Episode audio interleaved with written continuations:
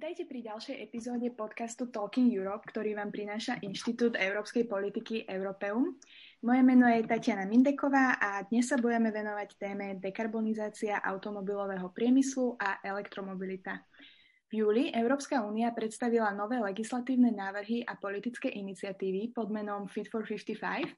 S týmto balíčkom boli taktiež predstavené návrhy na nové prísnejšie emisné regulácie pre auta a dodávky. Čo tieto zmeny znamenajú pre automobilový priemysel v Európe a hlavne v Česku, sa porozprávame s dnešným hostom Michalom Hrubým. Ahoj Michal, rada ťa tu znova vítam. Mhm, ahoj, ahoj, těší mě, že jsme zase tady. Michal je výskumný pracovník pre Europeum a odborník na dekarbonizáciu. S Michalom sme už mali možnosť rozprávať sa o výzvach súvisiacich s klimatickými zmenami v našom predchádzajúcom podcaste na tému zníženia uhlíkových emisí a carbon capture and storage. Michal, podľa mňa si skvelým hostom na našu dnešnú tému, keďže skúmaš automobilovú tematiku a vydal si aj policy paper pod menom Perspektívy dekarbonizácie českého automobilového priemyslu. Rada by som začala s približením tejto témy pre poslucháčov. Mohol by si nám predstaviť očakávané zmeny v automobilovom sektore v súvislosti s Fit for 55 a aký to má dopad na trendy v elektromobilitě? Určitě, uh, velmi rád se toho ujmu.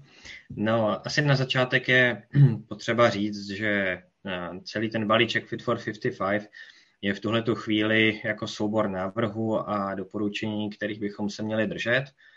Konec konců eh, ten balíček jako takový byl potom ještě následovaný vlastně zprávou od, od eh, panelu IPCC, který upozorňuje na to, že opravdu v dnešní době ta naše snaha udržet uh, takový ten dlouhodobý růst teplot na té hranici 1,5 stupně, 2 stupňů, tak je to opravdu náročné. A ta doba, kterou na to máme, je velmi omezená. No a vlastně ten balíček Fit for 55 přinesl několik eh, takových zásadních rozhodnutí ohledně toho, jak právě i s jakou rychlostí a s jakou razancí bojovat s emisemi jako takovými.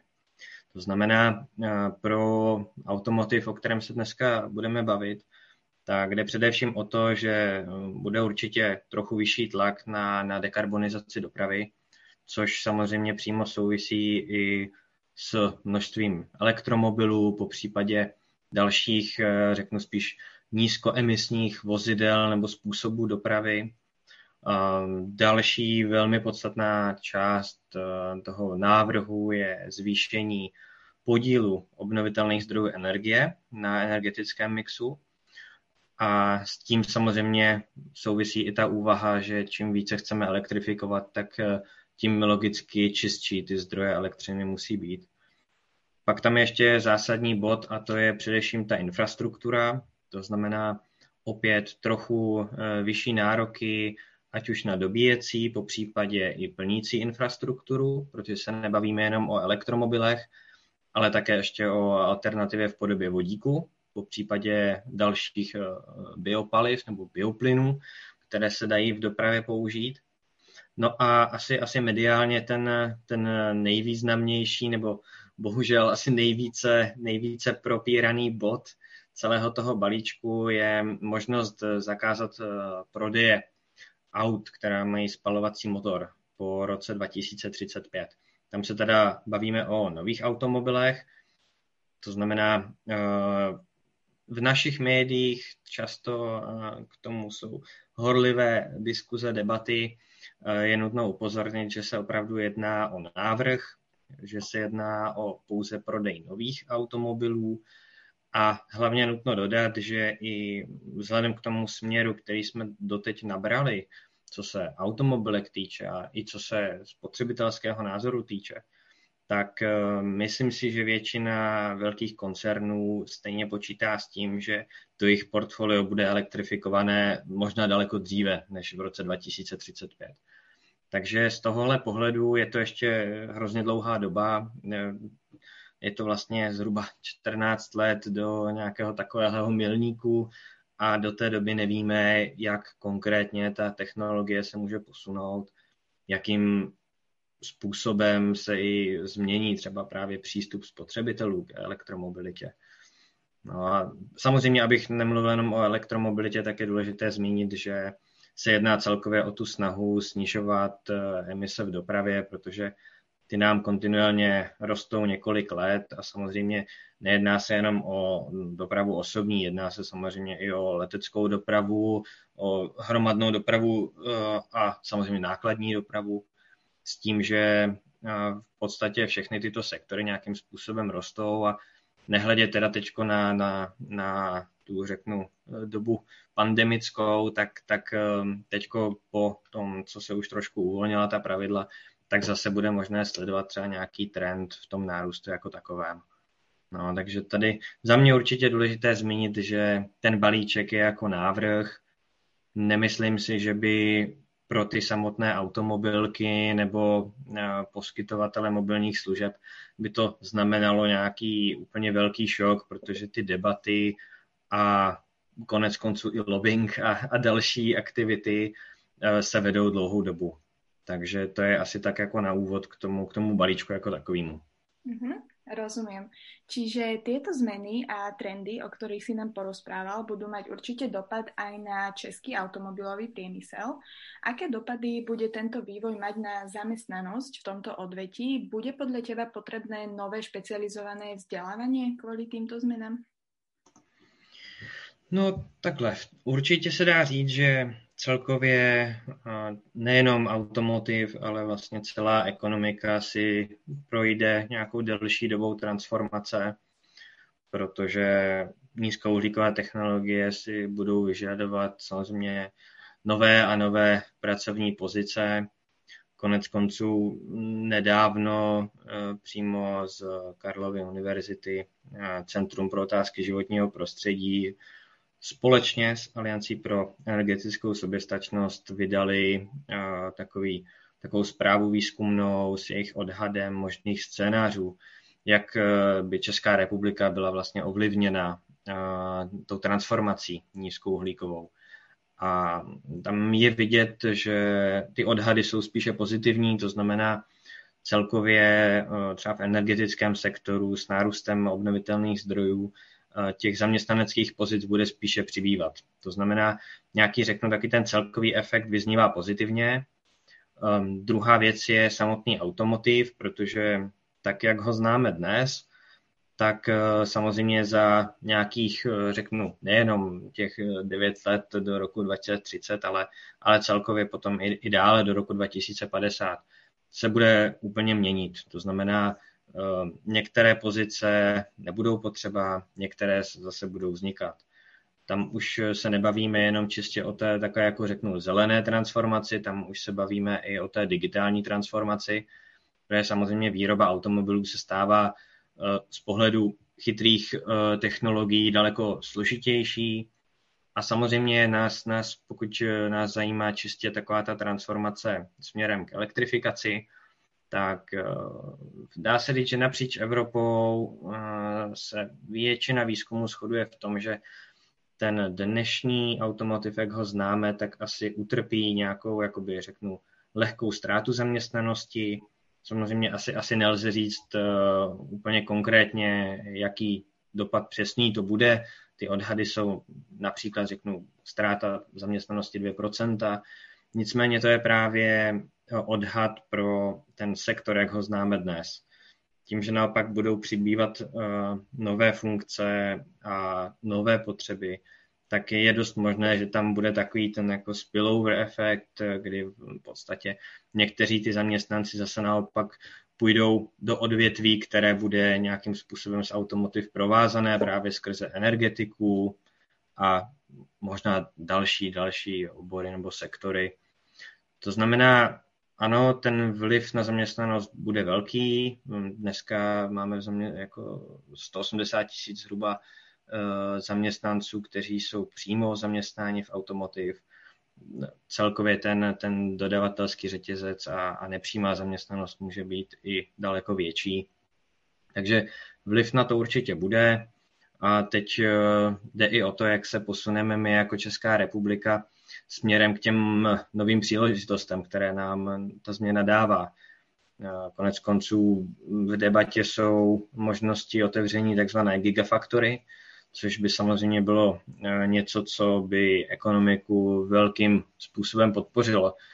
Nejenom jako co se zaměstnanosti týče, ale i co se vyrobeného produktu týče. A tam, tam ty nejlepší scénáře nebo nějaké optimální varianty by uvažovaly třeba až o dvou různých továrnách na výrobu baterií. A vlastně i nedávno, teď čerstvě nedávno prezentovaný eh, výzkum od Deloitte a Svazu moderní energetiky ukázal, že pokud by eh, vše šlo podle nějakého, řeknu, odhadovaného scénáře, tak tam může vzniknout kolem třeba řeknu až 30 tisíc nových pracovních pozic, které jsou navázané na ten celkový dodavatelský řetězec o, o, jakoby okolo Gigafactory.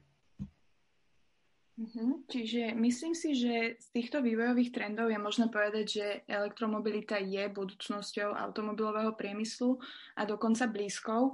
Už si spomenul nejaké postoje Českej republiky, ale mohol by si nám to ešte viac priblížiť, že ako sa k tomu podľa teba Česká republika stavia? No, v tuhle tu chvíli um, my jsme, řeknu, relativně konzervativní v tom přístupu. Myslím si, že na, na, na spoustě frontách probíhají různé diskuze, debaty, uh, o kterých samozřejmě ani, ani v médiích se člověk nedočte. To znamená, uh, nechci tvrdit, že by bylo úplně jednoduché odhadovat, jakým směrem se vydáme, ale prozatím Česká republika spíše sleduje ten vývoj, který, nebo ten směr, který udává Evropská unie. To znamená, neřekl bych, že děláme uh, cokoliv navíc, řekl bych, že spíše se snažíme udržet alespoň takové tempo, které by bylo vyhovující z pohledu Evropské unie. A to znamená, ano, máme tady uh, vlastně takový rámcový finanční program uh, na ty nadcházející roky. Všechno to víceméně vychází z té koncepce uh, Národního akčního plánu čisté mobility, který víceméně zase se dá rozdělit na další programy, které ovlivňují to, jakým způsobem budeme budovat infrastrukturu, jakým způsobem budeme využívat uh, třeba uh, vládní zakázky pro nákup uh, nějakých nízkoemisních vozidel, jakým způsobem budeme podporovat podnikatelský sektor. To znamená, ty, ty plány existují, tuším, tam jediný problém je, že samozřejmě teď ten plán čeká velká aktualizace, protože poslední takový plán eh, byl eh, aktualizován, tuším, rok a půl, dva na zpátek. To znamená, není tam v tom ještě úplně zohledněno hm, to, co se událo v poslední době, což právě byly ty varovné, varovné signály od, od různých institucí, že je ještě potřeba zabrat.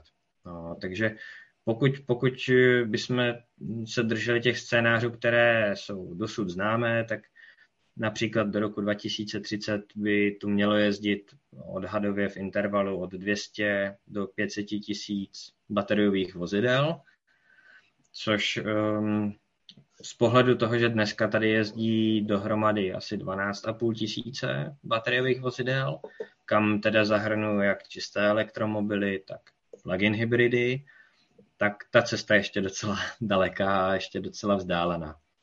Takže určitě máme co dělat, ale na druhou stranu už teď tam jsou nějaké pozitivní signály. Konec konců ministerstvo pro místní rozvoj tuším um, se snažilo prosadit to, aby i uh, nákupy, co uh, jako vlády týče, byly vždy podmíněné nějakým minimálním podílem právě nízkoemisních vozidel. Tam to ještě tuším neprošlo úplně kompletně, ale, ale vláda už se vlastně zavázala k tomu, že, že nějaké to minimum těchto těch vozů taky bude pořizovat.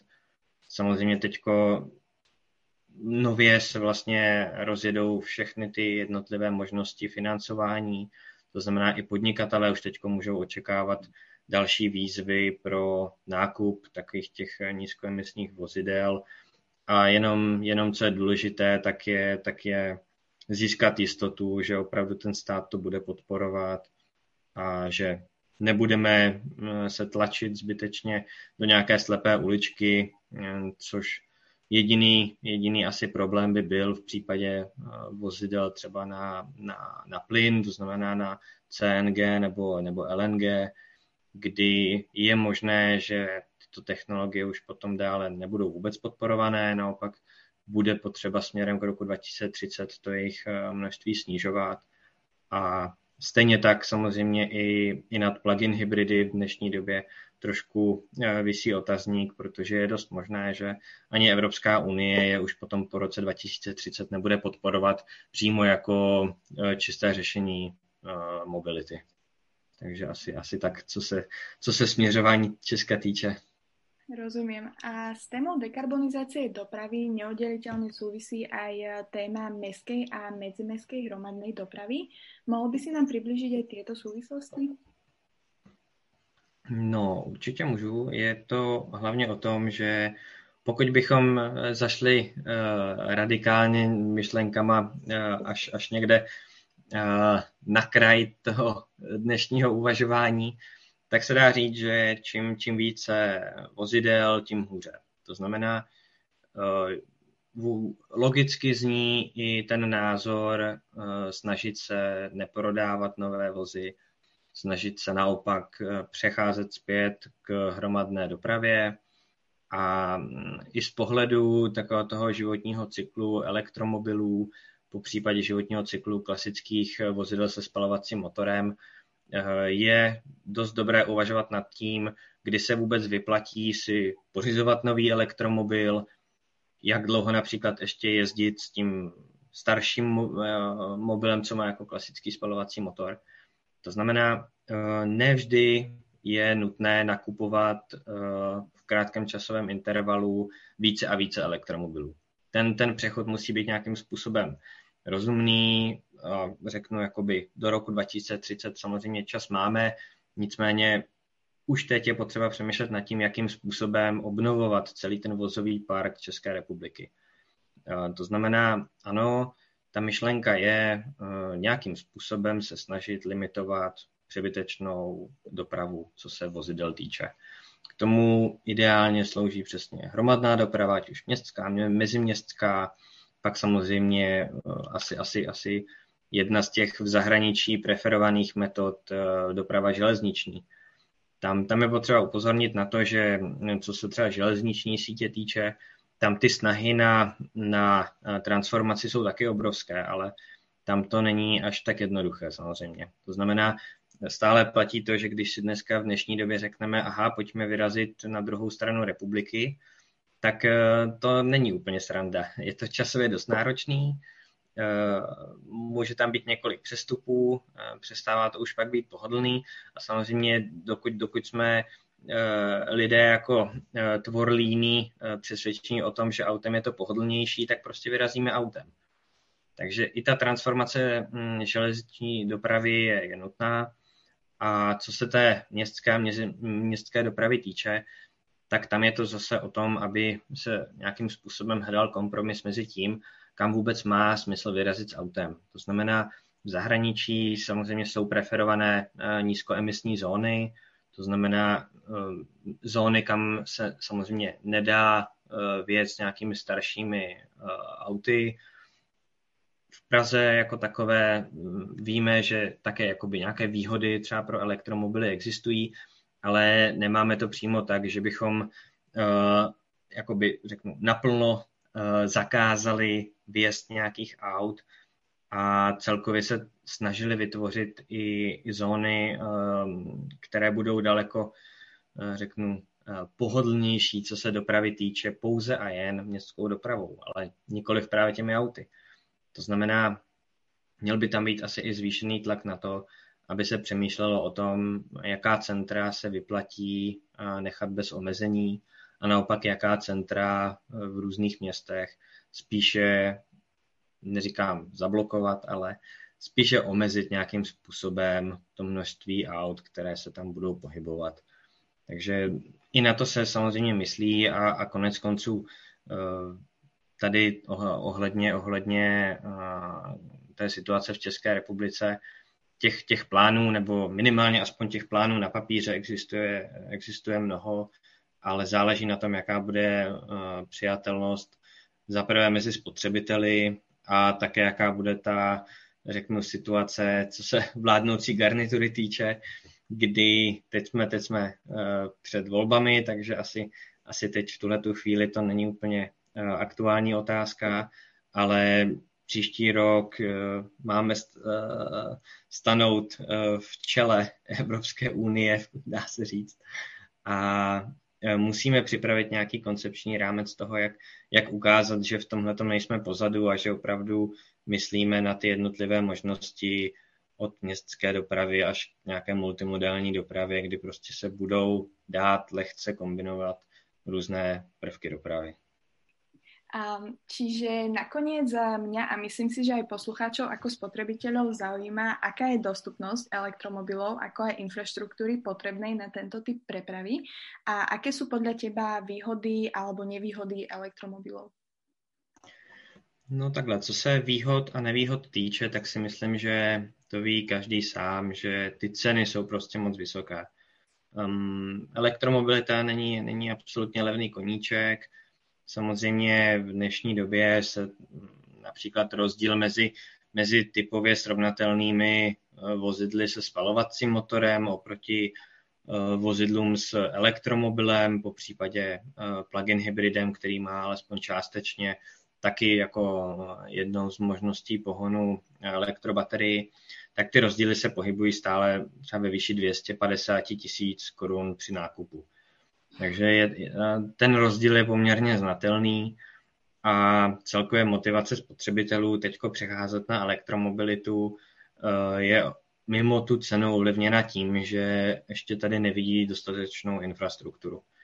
To znamená, eh, asi samozřejmě číslo jedna zůstává vysoká cena pořizovací, co se nevýhody týče. Další věc, na které se musí pracovat, tak je právě ta dostupnost infrastruktury a takové to pohodlí pro spotřebitele, to znamená i ty uh, nabíjecí časy, dojezd, uh, co se kilometrů týče, což jsou zase, řeknu, uh, záležitosti, které si řeší sami automobilky, to samozřejmě nemůžeme ovlivnit z toho pohledu nějakého státního plánování, ale je spíše důležité zmínit, že s čím se dá něco dělat, tak to je právě ta viditelnost té infrastruktury. Samozřejmě máme tady několik společností, které tady budují poměrně už slušnou infrastrukturu. Dá se říct, že ten trend je maximálně pozitivní. Na druhou stranu jedná se spíše zatím o nějaké městské části, jedná se samozřejmě o dálnice, ale mm, tam je to stále ještě v nějakém spíše počátečním stádiu co je jednoznačně problém, tak je to, že ta infrastruktura jako taková nemůže vzniknout, řeknu, úplně z čista jasná a hlavně nemůže vzniknout eh, v tuhle chvíli, aby byla i ekonomicky výhodná. Prostě pokud tady máme několik částí republiky, nebo řeknu většinu ještě republiky, kde vůbec žádné elektromobily nejezdí, tak eh, ani není motivace tam stavět nějakou infrastrukturu na dobíjení protože to prostě není výnosné. To je naopak jako velmi ztrátové. To znamená, ta infrastruktura musí být podporována ze strany států, musí tam proudit dostatečné finance, což ale konec konců i v těch aktuálních plánech eh, ze strany například ministerstva dopravy a, a dalších je zahrnuto. To znamená, ta infrastruktura je něco, na čem se musí pracovat a samozřejmě simultánně s tím eh, do toho automobilky jako takové se snaží o to, co nejvíce tu elektromobilitu přiblížit normálním lidem. Vznikají koncepty eh, aut, která budou eh, například za dva, za tři roky dostupná v podstatě na stejné cenové úrovni, jako když si dnes kupujete jakýkoliv auto se spalovacím motorem. A konec konců i bez nějaké té přímé podpory se jednou dosáhne cenové parity ale problém je ten, že dneska mnoho států, eh, byť řeknu spíše asi ekonomicky vyspělejších, podporují elektromobilitu, to znamená, existují tam i nějaké přímé dotace pro nákup. Tady u nás to eh, nikdy nevzniklo, ta podpora byla pro podnikatele, ale když to řeknu, tak prostě ne pro obyčejné spotřebitele. A tam se dá pak samozřejmě uvažovat o tom, jestli takovéhle dotace by pomohly tomu rozvoji elektromobility jako takové. Myslím si, že minimálně s tím, kolik teď Evropská unie směřuje do elektromobility podpory, tak by bylo možné nad tím uvažovat. Ale bohužel i z toho spotřebitelského hlediska je to často vnímané jako podpora v podstatě, co směřuje, řeknu, pro um, nějaké ty vysokopříjmové rodiny, protože i s nějakou aktuální podporou peněžní by ta cena zůstávala vysoká, um, nehledě na to, jestli podpora bude 100 nebo 200 tisíc. Takže tam uh, bohužel je to jako velmi, velmi ošemetné téma k, k diskutování.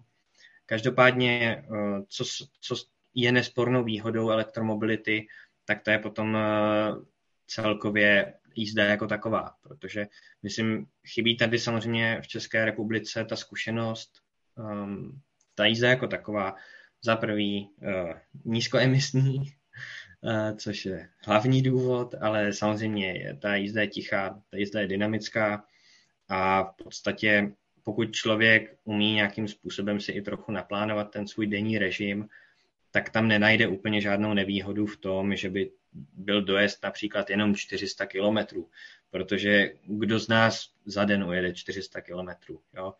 Takže ten provoz elektromobilu jako takový naopak je poměrně zábavný a potom samozřejmě v kombinaci s tím, že nejspíše, nebo ne, nejspíše, určitě se dá počítat s stále dostupnější uh, infrastrukturou dobíjení, tak i ten zážitek z jízdy se prostě bude stávat běžnější a běžnější. Tam jenom bohužel prostě u nás ani nemáme moc jak získat tu zkušenost jako takovou.